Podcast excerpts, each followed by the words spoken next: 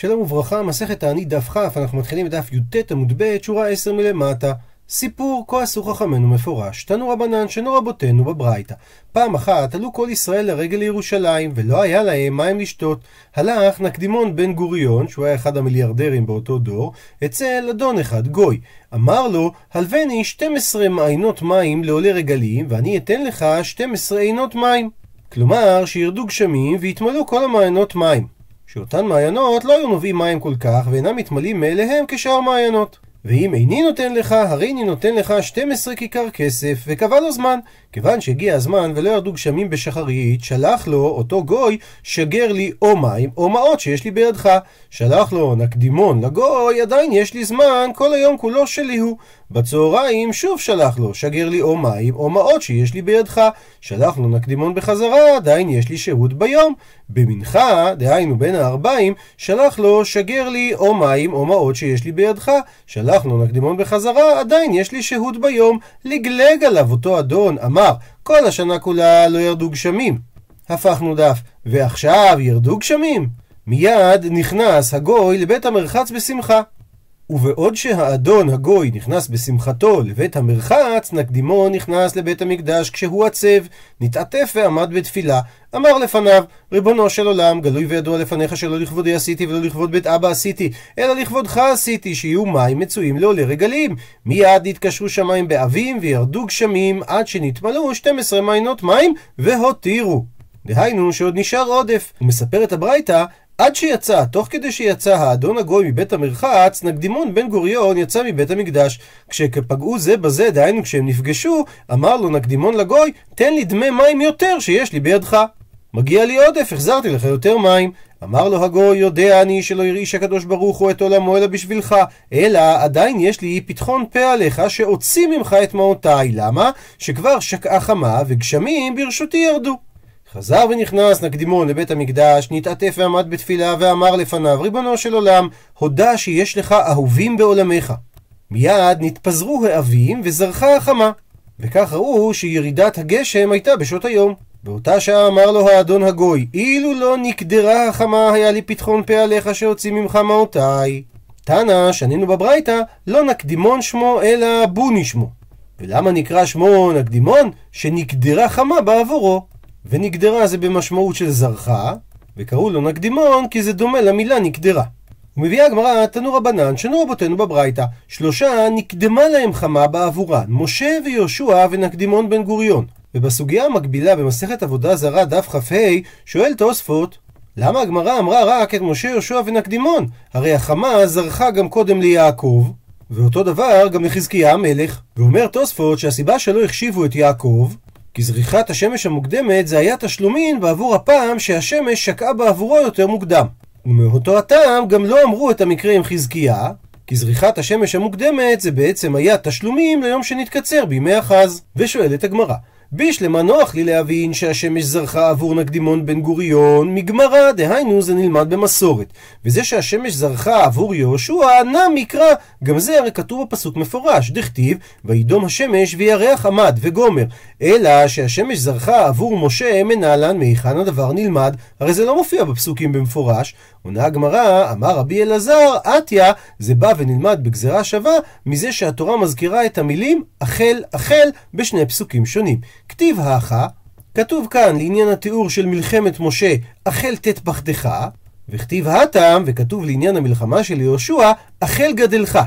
ומזה שהתורה נוקטת את אותו ביטוי, החל, החל, אז בלימוד גזרה שווה, שבסוגריים זה לימוד שלא לומדים אותו לבד, אלא הוא עובר במסורת, סגור סוגריים, אנחנו לומדים שכמו שאצל יהושע כתוב וידום השמש, אז גם אצל משה השמש עמדה.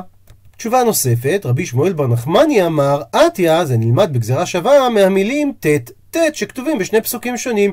כתיב הכה, החל ט' פחדך, וזה נאמר שם אצל משה, וכתיב התם, וכתוב שם אצל יהושע, ביום ט' השם את האמורי. ובהמשך הפסוק, ויאמר לעיני ישראל שמש בגבעון דום וירח בעמק איילון.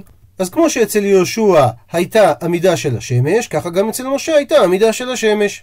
תשובה שלישית, רבי יוחנן אמר, עטיה מגופי דקרא. זה לא צריך להילמד בצורה של גזירה שווה, אלא זה יכול להילמד מהפסוק עצמו. שלשון הפסוק, היום הזה החל תת פחדך ויראתך על פני העמים תחת כל השמיים, אשר ישמעון שמעך, ורגזו וחלו מפניך. ושואל רבי יוחנן, מתי רגזו וחלו מפניך? איזה מופת היה למשה שהשפיע על כל העולם? תשובה, בשעה שנקדמה לו חמה למשה. ציטוט מהמשנה, וכן עיר שלא ירדו עליה גשמים, והביאה המשנה פסוק מספר עמוס, וגם אנוכי מנעתי מכם את הגשם, ובהמשך, והמטרתי על עיר אחת ועל עיר אחת לא אמטיר, חלקה אחת תימטר, וחלקה אשר לא תמטיר עליה תיבש. ועל כך אמר רב יהודה אמר רב, ושתיהם לקללה. הוא מסביר רש"י שהכוונה לשני הדברים שמוזכרים בפסוק, שכתוב על עיר אחת תמטיר, ועל עיר אחת לא אמטיר. אז שתי הערים זה לקללה, כי אותה שימטיר עליה רוב גשמים, הם מקלקלים את התבואה, והעיר שלא ימטיר עליה, אז אין גשמים ואין תבואה גדלה. הוא מביא עכשיו הגמרא ארבעה פסוקים שבפשט הם מדברים על פורענות, ורב יהודה דורש אותם לשבח. פסוק בספר איכה נקרא בפנים, פרסה ציון בידיה אין מנחם לה, ציווה אדוני ליעקב סביביו צריו, הייתה ירושלים לנידה ביניהם. ועל כך אמר רב יהודה אמר רב, לברכה כנידה. מה נידה יש לה היתר? אף ירושלים יש לה תקנה. שכמו שאישה נידה שהיא עכשיו טמאה, היא תטבול והיא תהיה מותרת לבעלה, כך ירושלים החורבן שלה הוא זמני. פסוק נוסף באיכה נקרא בפנים, איכה ישבה בדד, העיר רבתי עם, הייתה כאלמנה, רבתי בגויים, שרתי במדינות, הייתה למס. על מה שכתוב הייתה כאלמנה, אמר רב יהודה שזה לברכה. כאלמנה ולא אלמנה ממש, אלא כאישה שהלך בעלה למדינת הים ודעתו לחזור עליה. והוא מדייק את זה מזה שלא כתוב שהיא הייתה אלמנה, אלא היא הייתה כאלמנה. כף הדמיון, כמו אלמנה, כאישה העומדת באלמנות חיות על בעלה שהלך למדינת הים ועתיד לחזור. פסוק נוסף בספר מלאכי נקרא בפנים, וגם אני נתתי אתכם נבזים ושפלים לכל העם, כפי אשר אינכם שומרים את דרכיי ונושאים פנים בתורה. אז מזה שכתוב שאתם תהיו נבזים ושפלים, ועל כך אמר רב יהודה, שהפסוק הזה הוא בעצם לברכה. דלא מוקמא מינן, שלא מעמידים ממנים מאיתנו מעם ישראל בגלות, לא רישא נהרי, דהיינו לא מוכסים, ולא גזירי פיתי. וגם לא סרדיוטין, דהיינו שוטרים, והסיבה היא מרוב הביזיון שיש לעם ישראל בעיני הגויים. והדבר הזה הוא לברכה משתי סיבות. סיבה ראשונה, שזה יכול היה לגרום לעוד יותר שנאת ישראל על ידי הגויים, והסיבה השנייה, שזה מונע מישראל להתבולל בגויים. הפסוק הרביעי מספר מלכים נקרא אותו בפנים, והיכה אדוני את ישראל כאשר ינוד הקנה במים, ונטש את ישראל מעל האדמה הטובה הזאת אשר נתן לאבותיהם, וזרע מעבר לנהר, יען אשר עשו את אשריהם, מכעיסים את אדוני. והביטוי שבו השתמש הנביא, והיכה השם את ישראל כאשר ינוד הקנה במים, על כך אמר רבי יהודה אמר רב, שהדבר הזה הוא לברכה. דאמר רבי שמואל בר נחמני, אמר רבי יונתן, מהי דכתיב, מה זה מה שכתוב? בספר משלי, נאמנים פצעי אוהב ונעתרות נשיקות שונא. דהיינו שהפצעים, המכות שהאוהב מכה אותי, הם יותר נאמנים וטובים עליי, מאשר הנשיקות שהשונא מנשק אותי, שהנשיקות הללו הן נעתרות. ואומר רש"י שזה לשון הפך. כמו האתר, הקלשון, שמהפך את התבואה, אז כך נשיקות השונא הם בעצם לרעתי. וכך דרש רבי יונתן, טובה קללה שקילל אחיה השילוני את ישראל יותר מברכה שברכן בלעם הרשע, שאחיה השילוני קיללן בקנה, אמר להם לישראל את הפסוק שבדיוק קראנו, והיכה השם את ישראל כאשר ינוד הקנה, באופן הזה לומד את הפסוק. מה קנה זה עומד במקום מים, וגזעו מחליף, ושורשיו מרובים, ואפילו כל הרוחות שבעולם באות ונושבות בו, אין מזיזות אותו ממקומו, אלא הולך ובא עמהם. והוא לא נשבר, אז כשדממו הרוחות עמד הקנה במקומו. אבל בלעם הרשע בירכן בארז, שנאמר כארזים.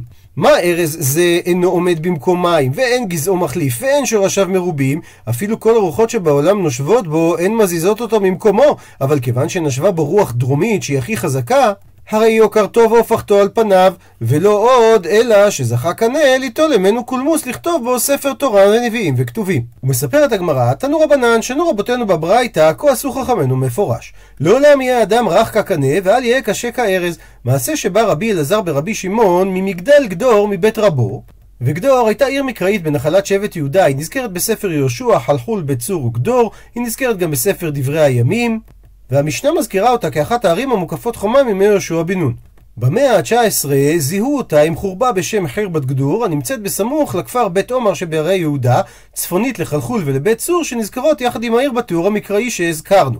גם החוקר יוסף שוורץ הצביע על אותה חורבה, היא נזכרת גם במפת הקרן הבריטית לחקר ארץ ישראל. הנחל שיוצא מאזור החורבה אשר מגיע עד עמק האלה נקרא נחל גדור, דרכו עברו לוחמי הל"ה במסעם האחרון. והיה רכוב על החמור ומטייל על שפת הנהר ושמח שמחה גדולה והייתה דעתו גסה עליו מפני שלמד תורה הרבה. הפכנו דף, נזדמן לו אדם אחד, ורש"י אומר שיש ספרים שכתוב בהם שאותו אדם היה אליהו זכור לטוב, והוא התכוון להוכיח אותו שלא ירגיל בדבר, אלא שהוא צריך להתנהג יותר בענווה. ואותו אדם שהיה מכוער ביותר, אמר לו שלום עליך רבי, ולא החזיר לו, ולא רק שהוא לא החזיר לו שלום, אלא אמר לו רקע, כמה מכוער אותו האיש, שמא כל בני עירך מכוערים כמותך? וישר עולה השאלה, איך רבי אלעזר ברבי שמעון אמר לו דבר כזה? ושאלה זו הטרידה גם את הבן איש חי בספרו בן יהוידע, וככה הוא אומר, נראה ודאי דאין כוונת רבי אלעזר על צורתו של האיש, אלא על הנהגתו ודרך הארץ שלו, מפני שנראה לו שהוא אדם פחות, ובאותו מגום היו נוהגים שלא ייתן הקטן שלום לגדול, ואם ייתן, הרי זה מבזה את הגדול, ולכך, כיוון שראה רבי אלעזר ברבי שמעון, שהקדים אותו אדם ליתן לו שלום, אז הוא הקפיד ודן אותו לגאה, שיצא משורת דרך ארץ. לכך הקדים לומר לו את המילה רקע, כדי שיובן מה שיאמר לו שהמילה מכוער, הוא לא אומר על הצורה שלו, אלא על ההשכלה וההנהגה שלו, שהם הכל בני עירו מכוערים בדעת כמוהו, שנותנים הקטנים שלום לגדולים? אך עם כל זה שהוא הקדים את המילה רקע, בכל זאת שגה רבי אלעזר בדבר זה. למה? מפני שאותו אדם היה מכוער ביותר, ולכן דבריו של רבי אלעזר ברבי שמעון הובנו בטעות על צורתו של האדם, ובזה נעשה לו ביוש גדול, וגם נראה שהוא מזלזל ביצירה של ריבונו של עולם חס ושלום. לכן, כאשר הוא השיב לו, כפי שנראה עוד רגע, אמור לאומן, אז הרגיש רבי אלעזר בשגגתו, ותכף ביקש מחילה, ולא עוד אלא זלזל בכבודו ביותר, שתהיה לחריו לבקש ממנו עד שהגיע הגיע לעירו, ולא חש לכבוד עצמו בפני אנשי עירו, וגם תכף נשתטח לפניו, שהוא דבר יותר קשה מהנופל לרגליו. ומזה מוכח כמה חסיד היה רבי אלעזר ברבי שמעון, שאף על פי שבשגגה דיבר, ישר כשהוא הרגיש בשגיגתו, הוא ביקש מחילה אפילו שזה היה על זלזול בכבודו. ונראה לי, אומר הבן איש חי, שמה שכתוב נשתטח, זה דווקא להראות את ההכנעה כנגד כל האיברים שהוא ביזה. ממשיכה הברייתא, אמר לו המכוער, איני יודע, אלא לך ואמור לאומן שעשאני, כמה מכוער כלי זה שעשית.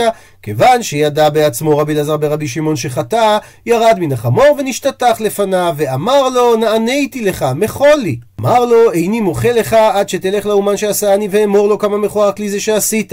אז היה רבי אלעזר ברבי שמעון מטייל אחריו עד שהגיע לעירו. ובינתיים מצד העיר יצאו בני עירו לקראתו, והיו אומרים לו, שלום עליך, רבי, רבי, מורי, מורי. אמר להם המכוער, למי אתם קוראים רבי רבי? אמרו לו, לזה שמטייל אחריך. אמר להם, אם זה האדם שאתם קוראים לו רבי, אז אל ירבו כמותו בישראל. אמרו לו, למה אתה מדבר ככה? מפני מה? אמר להם, כך וכך עשה לי. אמרו לו, אף על פי כן מחול לו, שאדם גדול בתורה הוא. אמר להם, בשבילכם הרי אני מוחה לו, ובלבד שלא יהא רגיל לעשות כן. מיד נכנס רבי אלעזר ברבי שמעון ודרש. לעולם יהא אדם רך כקנה ואל יהא קשה כארז, ולפיכך זכה קנה ליטול ממנה קולמס, לכתוב בו ספר תורה או תפילין ומזוזות. ציטוט מהמשנה, וכן עיר שיש בה דבר או מפולת, אז גוזרים תעניות בגלל הצרות האלה. תנו רבנן, שנו רבותינו בברייתא. מפולת שאמרו שגוזרים תענית על הציבור, זה רק במקרה שהחומות שנפלו היו בריאות ולא רעועות. אבל אם הם היו רעועות, אז לא מתריעים עליהם. ובאותו אופן, גוזרים רק על חומות שאינן ראויות ליפול ונפלו, ולא על חומות הראויות ליפול. ושואלת הגמרא, לכאורה יש פה כפילות לשון. היי נהיו בריאות, היי נהיו שאינן ראויות ליפול. איך זה נקרא בריאות? איך זה נקרא שאינן ראויות ליפול? זה בדיוק אותו דבר. ועל אותו אופן, היי נהיו ראויות, היי נהיו ראויות ליפול. הראויות וראויות ליפול זה גם אותו דבר. אז למה הברייתא כופלת את הלשון? עונה הגמרא, לא, צריכה. החידוש של הברייתא זה במקרה דנפלו מחמת גובהיו, שהתכנון האדריכלי של החומה היה שגוי. שהחומה הייתה בריאה וחזקה, אבל היחס בין הגובה לבין הרוחב היה שגוי, ולכן היא נפלה. אז לחומה כזאת קראה ברייתא חומה ראויה ליפול, שלא מתענים בגינה. אינמי, או גם דקיימן אגודה דנהרה. שהחומות עומדות על שפת הנהר, אז אמנם החומה היא בריאה, אבל ראויה היא ליפול, כי המים חופרים ומפילים אותה, הם מקלקלים את הקרקע ושוחקים את היסוד. אז גם על חומה כזאת אנחנו לא גוזרים תענית אם היא נפלה. ודוגמה לדבר, כי היי השיטה רעועה דהווי בנהר דעה, כמו אותו כותל רעוע שהיה בנהר דעה, דלא הווה חליף רב ושמואל תותה. שרב ושמואל לא היו עוברים תחתיה, אף על גב דקיימה באתרת ליסר שנין. אפילו שהכותל הזה היה קיים 13 שנים. אז מזה שכל כך הרבה שנים היא עמדה על מקומה, זה אומר שהיא לא ראויה ליפול. בכל זאת, כיוון שהיא נחשבת רעועה, הם לא היו עוברים תחתיה, אלא היו מקיפים אותה. מספרת הגמרא, יום אחד איקלה הזדמן רבד בר אהבה להתם לאותו מקום. אמר לשמואל לרב, ניתי מר נקיף. בוא נקיף את הכותל ולא נסתכן כמו כל פעם. אמר לי, רב לשמואל, לא צריך נא העידנא, היום אנחנו לא צריכים להקיף את הכותל, דאיכא רבד אבר אהבה בהדן דנפי זכותי ולא מסתפינה. כי רבד אבר אהבה שיש לו הרבה זכויות נמצא איתנו, לכן אני לא פוחד מלעבור שם. בוודאי שהכותל לא ייפול כשרבד אבר אהבה נמצא. מביאה הגמרא סיפור נוסף על הזכות של רבד אבר אהבה. רב הונא הווה ליה ההוא חמרה בהוא בית הראייה. היה לו יין באיזה בית רעוע, ובאי לפינויי. והוא רצה לפנות משם את היין. איילי לרבד אבר אהבה להתם, הכניס לאותו מקום את רבד אבר אהבה, משכי בשמעתה, והוא משך אותו בלימוד עד דפניי. עד שהוא פינה משם את כל היין. בתר דנפק, ואחרי שהם יצאו משם, נפל ביתה. נפל הבית הרעוע. ארגיש רבד אבר אהבה, יקפד, הוא שם לב לדבר והוא הקפיד עליו. כי הוא סבר לה, כי הדה אמר רבי ינאי, שלעולם אל יעמוד אדם במקום סכנה ויאמר עושים לי נס, שמא אין עושים לו נס. ואם תמצא לומר, ואם תבוא ותגיד עושים לו נס, אז זה לא בחינם, אלא מנקים לו מזכויותיו. ואמר רב חנן, מה יקרא? מה המקור בפסוקים למה שאמר רבי ינאי? דכתיב, שכך כתוב בספר בראשית, נקרא בפנים, קטונתי מכל החסדים ומכל האמת אשר עשית את עבדיך, כי במקלי עברתי את הירדן הזה, ועתה הייתי לשני מחנות. הרי אנחנו רואים שיעקב אבינו חשש, שהניסים שנעשו לו, הקטינו לו את הזכויות שהיו לו. ושואלת הגמרא, מה יהווה עובדי דרבדה בר אהבה? מה היה מעשיו של רבד בר אהבה שהיו לו זכויות כאלה גדולות? עונה הגמרא כי הדאי איתמר, כמו ששנינו, שאלו תלמידיו לרבד בר אהבה, במה הארכת ימים? אמר להם, מי עמי לא הקפדתי בתוך ביתי, ולא צעדתי בפני מי שגדול ממני, ולא הרהרתי במבואות המטונפות, מצד שני, גם ולא הלכתי דלת אמות ולא תורה ולא תפילין, ולא ישנתי בבית המדרש לא שנת קבע ולא שנת ארעי, ולא ששתי בתקלת חברי, ולא קראתי לחברי בהכינתו, ואמר לה, ויש גורסים שזה לא בהכינתו, אלא בחניכתו. מסביר רש"י, שהכינתו זה מה שמכנים לו בני אדם איזשהו שם לוואי כשם גנאי, וחניכתו זה כינוי גנאי שמכנים את המשפחה. ואחרי שראינו שרב הונא השתמש ברבד הבר אהבה כמגן אנושי, היו לו הרבה זכויות, אמר לרבה לרפרם בר פפא. לימלן מר, תספר לנו מהני מילה מעלייתא דאבי אביד רב הונא. תספר לנו מהמעשים הגדולים שרב הונא היה עושה. אמר לי, אז הוא עונה לו. בינקותי לא דחירנה, לא זוכר מה הוא היה כשהוא היה ילד קטן, בסיבותי דחירנה. אבל ממה שהוא היה עושה כשהוא היה זקן, אני כן זוכר, ומה הוא היה עושה? דכל יום הדאיבה, בכל יום מעונן, הבו מפקיד ליה בגוהרקא דדהבה. מוציאים אותו בתיבה תלויה בעגלה, וזה היה עשוי מזהב. אומר רש"י, זה כמו הכרכרות שהשרות היו יושבות בהם. וסייר ללכולה מטה, והוא היה בודק את כל העיר, וכל השיטה דהבת רעייתא, הווה סתר לה. בכל כותל שהיה רעוע, הוא היה הורס אותו. לגבי בניין הכותל מחדש, אי אפשר למערה, אם מתאפשר לאדון הכותל לבנות את הכותל מחדש, בני לה, אז אדון הכותל היה צריך לבנות את הכותל, ואי לא אפשר, ואם זה לא היה ביכולת הכלכלית של בעל הכותל, אז בני לה אי הוא מדידי, אז רבון היה בונה את הכותל על חשבונו. וכל פניה דמעלה שבתה, ולקראת ערב של כניסת השבת, הווה משדר שלוחה לשוקה, הוא היה שולח שליח לשוק, וכל ירקא דהווה פייש להו לגינאי, וכל ירק שהיה נשאר לסוחרים, זבין לי ושדי לי לנהרה. הוא היה קונה מהם וזורק את זה לנהר. שואלת הגמרא, למה הוא זרק אותו לנהר וליט ולעניים? שייתן אותו לעניים. עונה הגמרא, זימנין דסמכא דעתיו ולא עטו למזבן. כי אז היו נסמכים העניים על אותו הירק ואומרים, אנחנו לא צריכים לקנות. כי הרי רב הונא בסוף יחלק לנו בחינם, אבל יש חשש שמא לא ישתער שם כלום, ואז לא יהיה להם מה לאכול בשבת. לכן הוא לא הרגיל אותם לקבל ממנו, אלא היה זורק את השאריות לנהר.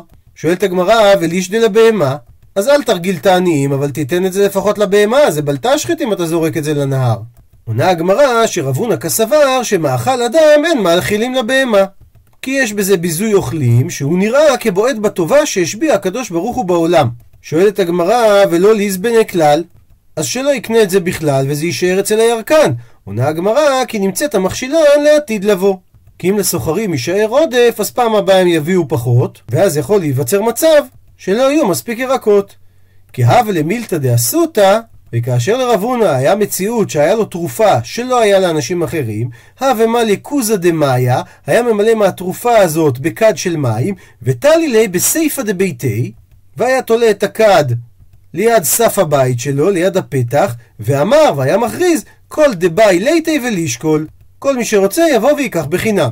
ואיכא דאמרי, ויש אומרים נוסח אחר, מילתא דשיבתא הווה גמיר, היה שד שקראו לו שבתא, והוא היה מזיק מי שאוכל בלי נטילת ידיים.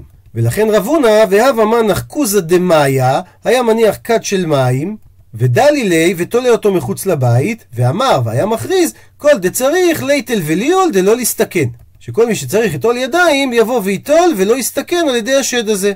ועוד מעשה, כי הווה כרך ריפתא, כשהוא היה אוכל את הסעודה שלו, הווה פתח לבבה, היה פותח את השער של הבית, ואמר, כל מאן דצריך ליטה ולאיכול.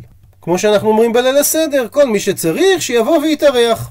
וכאשר רבא שומע את כל מה שרפרם בר פפא מספר לו על רב הונא, אמר רבא, כול הוא מצינא מקיימנה, את כל מה שרב הונא עשה, גם אני יכול לקיים בעצמי, לבר מהר, חוץ מזה שהוא אמר שכל מי שרוצה יבוא ויאכל, דלא מצינא למיבד, שאת זה אני לא יכול לעשות, הפכנו דף, משום דנפישי בני חיילה דמחוזה.